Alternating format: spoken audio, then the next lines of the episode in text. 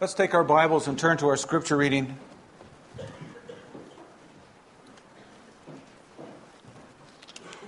This afternoon we're reading from the Gospel of Matthew as well as from Paul's letter, second letter to the Corinthians. So, Matthew chapter 4, verses 1 through 11.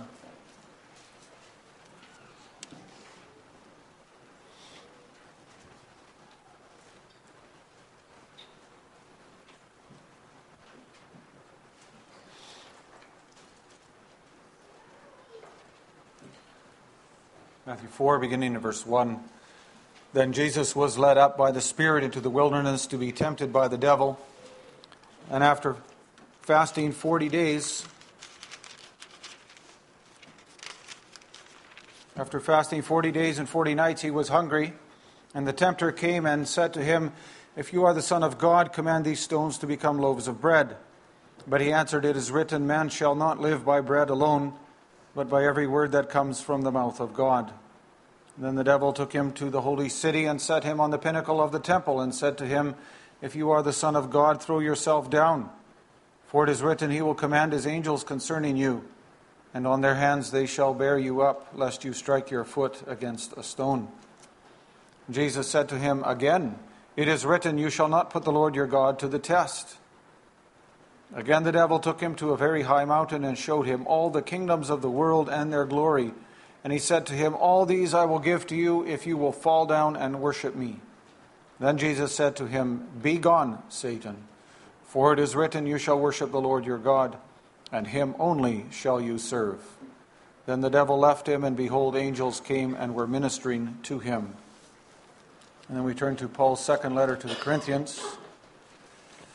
2 Corinthians chapter 9.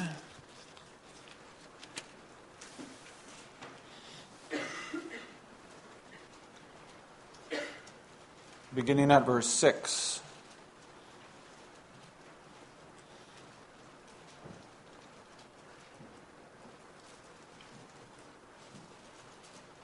Two Corinthians 9, verse 6.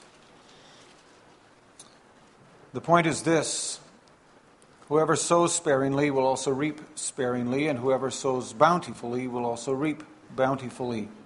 Each one must give as he has decided in his heart, not reluctantly or under compulsion, for God loves a cheerful giver. And God is able to make all grace abound to you, so that having all sufficiency in all things at all times, you may abound in every good work. As it is written, He has distributed freely, He has given to the poor his righteousness endures forever. He who supplies seed to the sower and bread for food will supply and multiply your seed for sowing and increase the harvest of your righteousness. You will be enriched in every way, to be generous in every way, which through us will produce thanksgiving to God. For the ministry of this service is not only supplying the needs of the saints, but is also overflowing in many thanksgivings to God. By their approval of this service, they will glorify God because of your submission that comes from your confession of the gospel of Christ and the generosity of your contribution for them and for all others, while they long for you and pray for you because of the surpassing grace of God upon you. Thanks be to God for his inexpressible gift. So far, our scripture reading. Let's respond to this reading by singing from Psalm 37, stanzas 3 and 7. This afternoon, we are going to listen to what the Word of God teaches us concerning the eighth commandment. And for that purpose, let's also read what we confess concerning that commandment in Lord's Day 42 of our Heidelberg Catechism.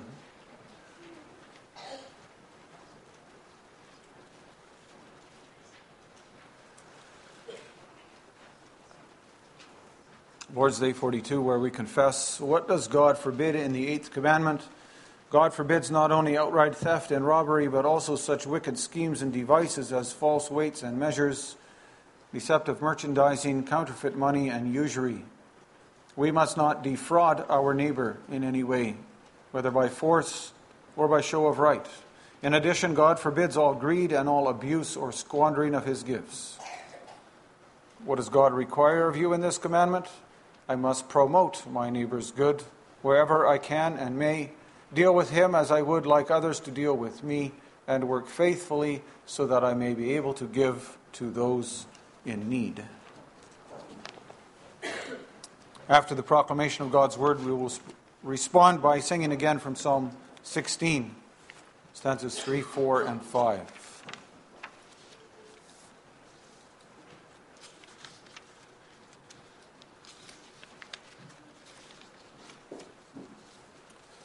Beloved congregation of our Lord Jesus Christ, the eighth commandment has to do with our earthly possessions, with our money, with our talents, and whatever else we've been given. And this commandment, like all the other commandments, has just as much to do with our spiritual life. We cannot separate our earthly possessions from our spiritual life. In Romans chapter 8, verse 5, for example, Scripture tells us that those who live according to the flesh set their minds on the things of the flesh, but those who live according to the Spirit set their minds on the things of the Spirit. And this distinction also cuts through every part of our earthly life, including our material possessions and the use of those possessions. The manner in which you go about using your possessions, the possessions that the Lord has given you, your talents, your money, your time, everything, your opportunities. The manner in which you use these will demonstrate whether or not you live in the Spirit or you live in the flesh. And so you can see, congregation, that you cannot separate the salvation that we receive in Christ from the redemption of the world. That means then that you cannot separate your salvation from your job, from your paycheck, from your house, your cottage, your bank account and anything else that you possess. You cannot separate God's grace from your daily life. You can't, on the one hand, thankfully accept the salvation of your soul, and at the same time, not accept that you are a steward of all that God gives you. And that's also what we're going to focus on this afternoon. I proclaim to you God's word with this theme. The eighth commandment teaches us that we are stewards of all that God gives us. We will consider what stewardship means. Secondly, how sin has affected our stewardship. And in the third place, how Christ redeems our stewardship.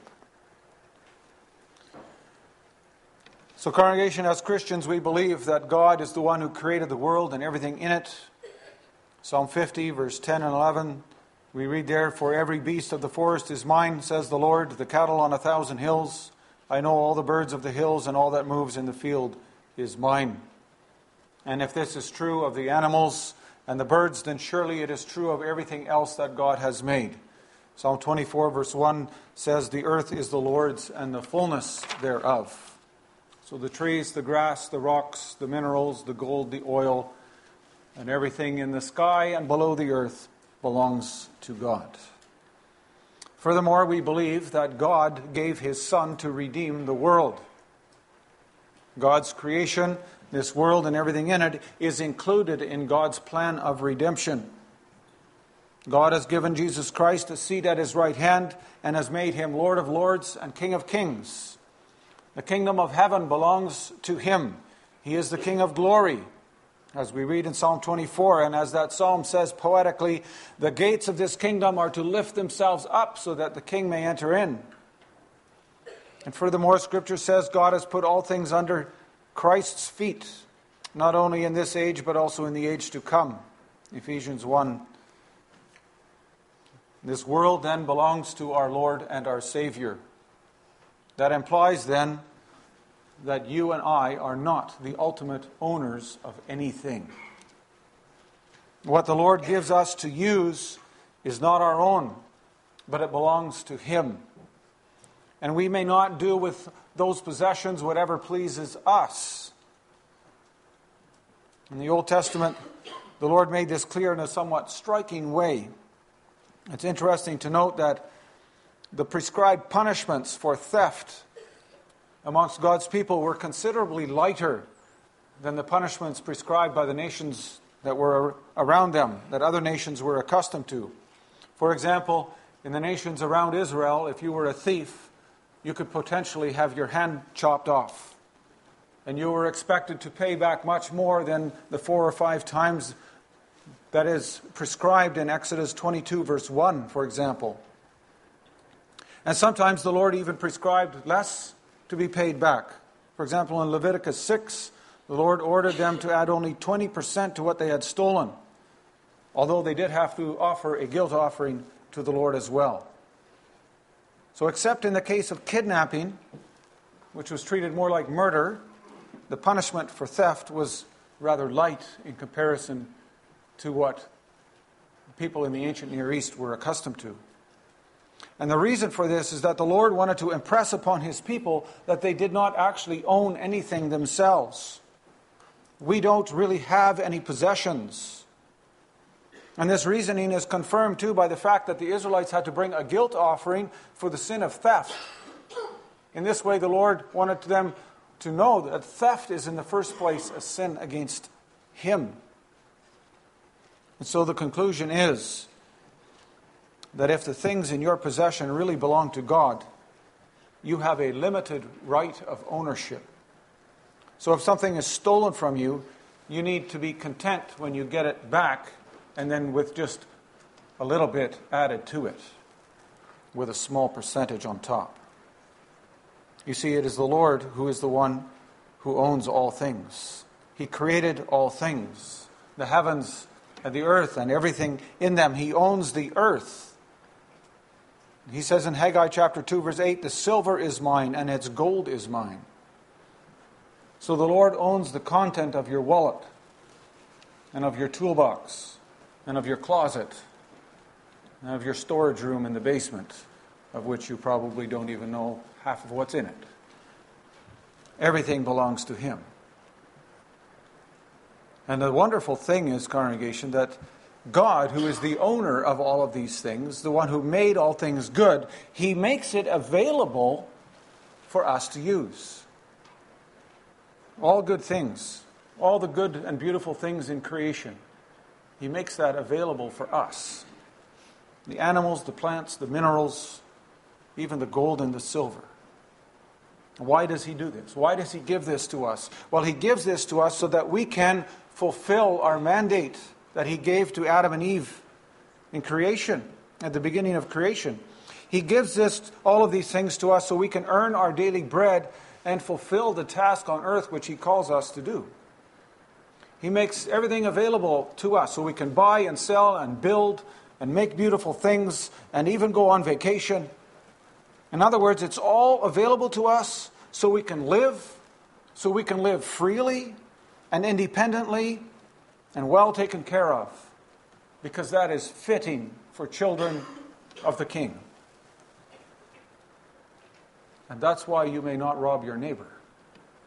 You may not, may not rob him of his freedom or of his possessions. Because if you do, then you are threatening his royal position as a child of the king. And you may not rob yourself either. That means you may not become a slave of your money. And you may not enslave yourself by getting into debt way over your head. The Lord does not intend that money and possessions would control and dominate us, but we were created to be lords of creation and everything in it, including money. And if you think about that for a moment, then you have to come to the conclusion that the Lord gave us a highly responsible position, didn't He? The Lord placed an enormous amount of trust in mankind. He was willing to let us govern and manage His creation, of which He said, Behold, it is very good. And the Lord also had every reason to entrust man with the governance of his creation. After all, he also created man very good. He created man with gifts and talents, everything that he needed in order to, to take care of God's creation, in order to govern God's creation. He had gifted man with wisdom and understanding, with righteousness and holiness the ability and the will to do what God would want him to do with his creation. And then God gave this very specially created creature, this, this man, a very special mandate. Genesis 2, verse 15 the Lord took the man and put him in the Garden of Eden to work it and to keep it. That means He put him in the garden to develop its potential, to discover its riches, to take care of it and to guard it and protect it. And then, then to remind man that he was not the owner, but the steward of creation. God told Adam that there was one piece of creation that he was not allowed to touch. He had access to everything except that one tree in the middle of the garden, the tree of the knowledge of good and evil. He had to keep his hands off of that tree. And so, in this way, God entrusted man with his creation. And in this way, man became the steward of God's house. But then something awful happened, and we all know about that too, don't we?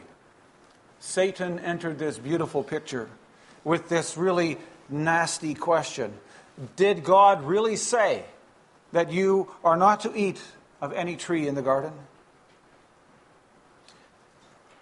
He twisted God's words. Because with this question, this deceiver implied that God had not really given everything to Adam and Eve, but, but that God was in reality withholding something from Adam and Eve. You see how subtle he was. He tried to convince Adam and Eve that God was being miserly, that God was, was being unjust and not very generous. But God is not unjust, congregation. God would have been fully within his rights to withhold more than just that one tree. But instead, he gave them everything, everything for food, except for that one tree. So that the fact that God withheld that one tree, that was not an unkindness on his part.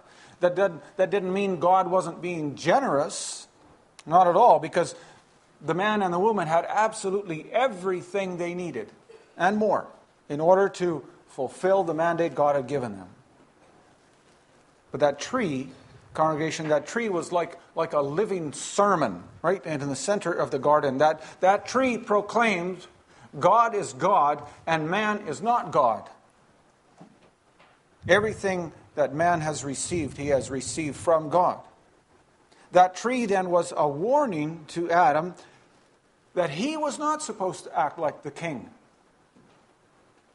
It was a reminder, it was a reminder that he was the steward of all that God had created.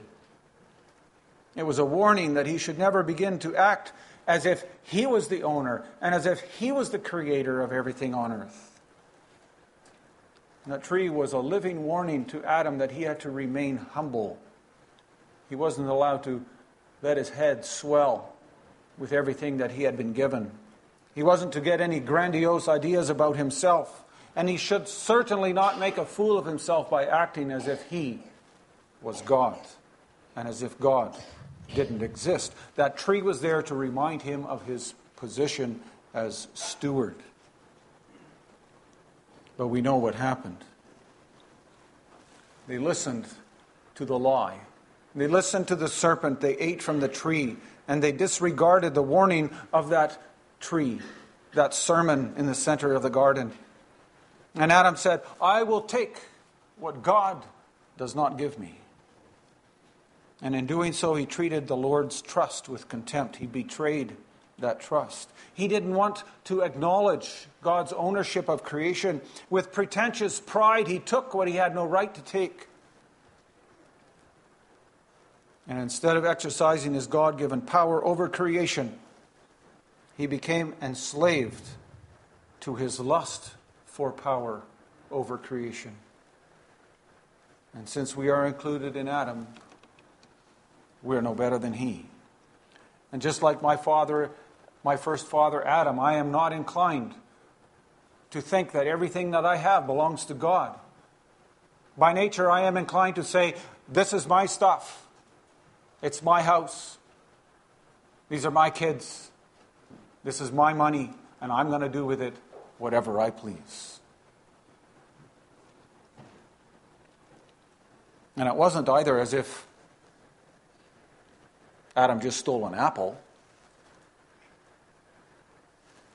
and that God couldn't do without that apple or whatever fruit it was. We don't know what kind of fruit. I'm just using that as an example. But that single act was an act of rebellion. By taking the fruit from the forbidden tree, man rejected God as sovereign, as the sovereign owner of everything. By taking a bite from that fruit, he said, God, we are replacing you. We declare ourselves to be in charge. So they didn't just steal a piece of fruit, they actually stole the entire earth and they handed it over to Satan, you could say. They no longer serve God, but they serve themselves. They put themselves on the throne as if they were the owners of everything. And, congregation, we need to be warned here because whenever we separate the gift from the giver, we commit the same sin that Adam and Eve did. We so easily worship the gift rather than the giver, don't we? Every time we do not accept God's gifts and blessings as coming from Him, we are actually stealing and robbing from the Lord. And whenever we worship the gift instead of the giver, then we profane our life on earth because what we're doing is we're pushing God out of the picture. We're even pushing the Lord Jesus Christ out of the picture when we act that way. Thankfully, congregation, the story doesn't end there. While we abrogated our position as stewards of God's creation, while we willingly enslaved ourselves to the power of materialism and greed, the Lord initiated his plan for the salvation of sinners. Because he sent his Son into this world to restore all things to his Father in heaven. He came in order to restore the covenant sense of stewardship and ownership that existed in paradise. And he sacrificed himself so that our eating and drinking and our cooking and our washing and our work and our study and whatever we do on earth, including our spare time, that this, these things would once again be accepted as gifts from our covenant God. In all these earthly blessings, we must see the hand of our God, but they are only blessings from Him in and through the redemptive work of Jesus Christ. And that brings us to a third point how Christ redeems our stewardship. Our Lord Jesus Christ came to an earth that was stolen from his Father in heaven. And he lived here amongst those who stole this earth from his Father. But he came to gain this world back for the Father and for the sake of the Father's children. And so he did not listen to Satan's suggestion that the Father was withholding blessings from him.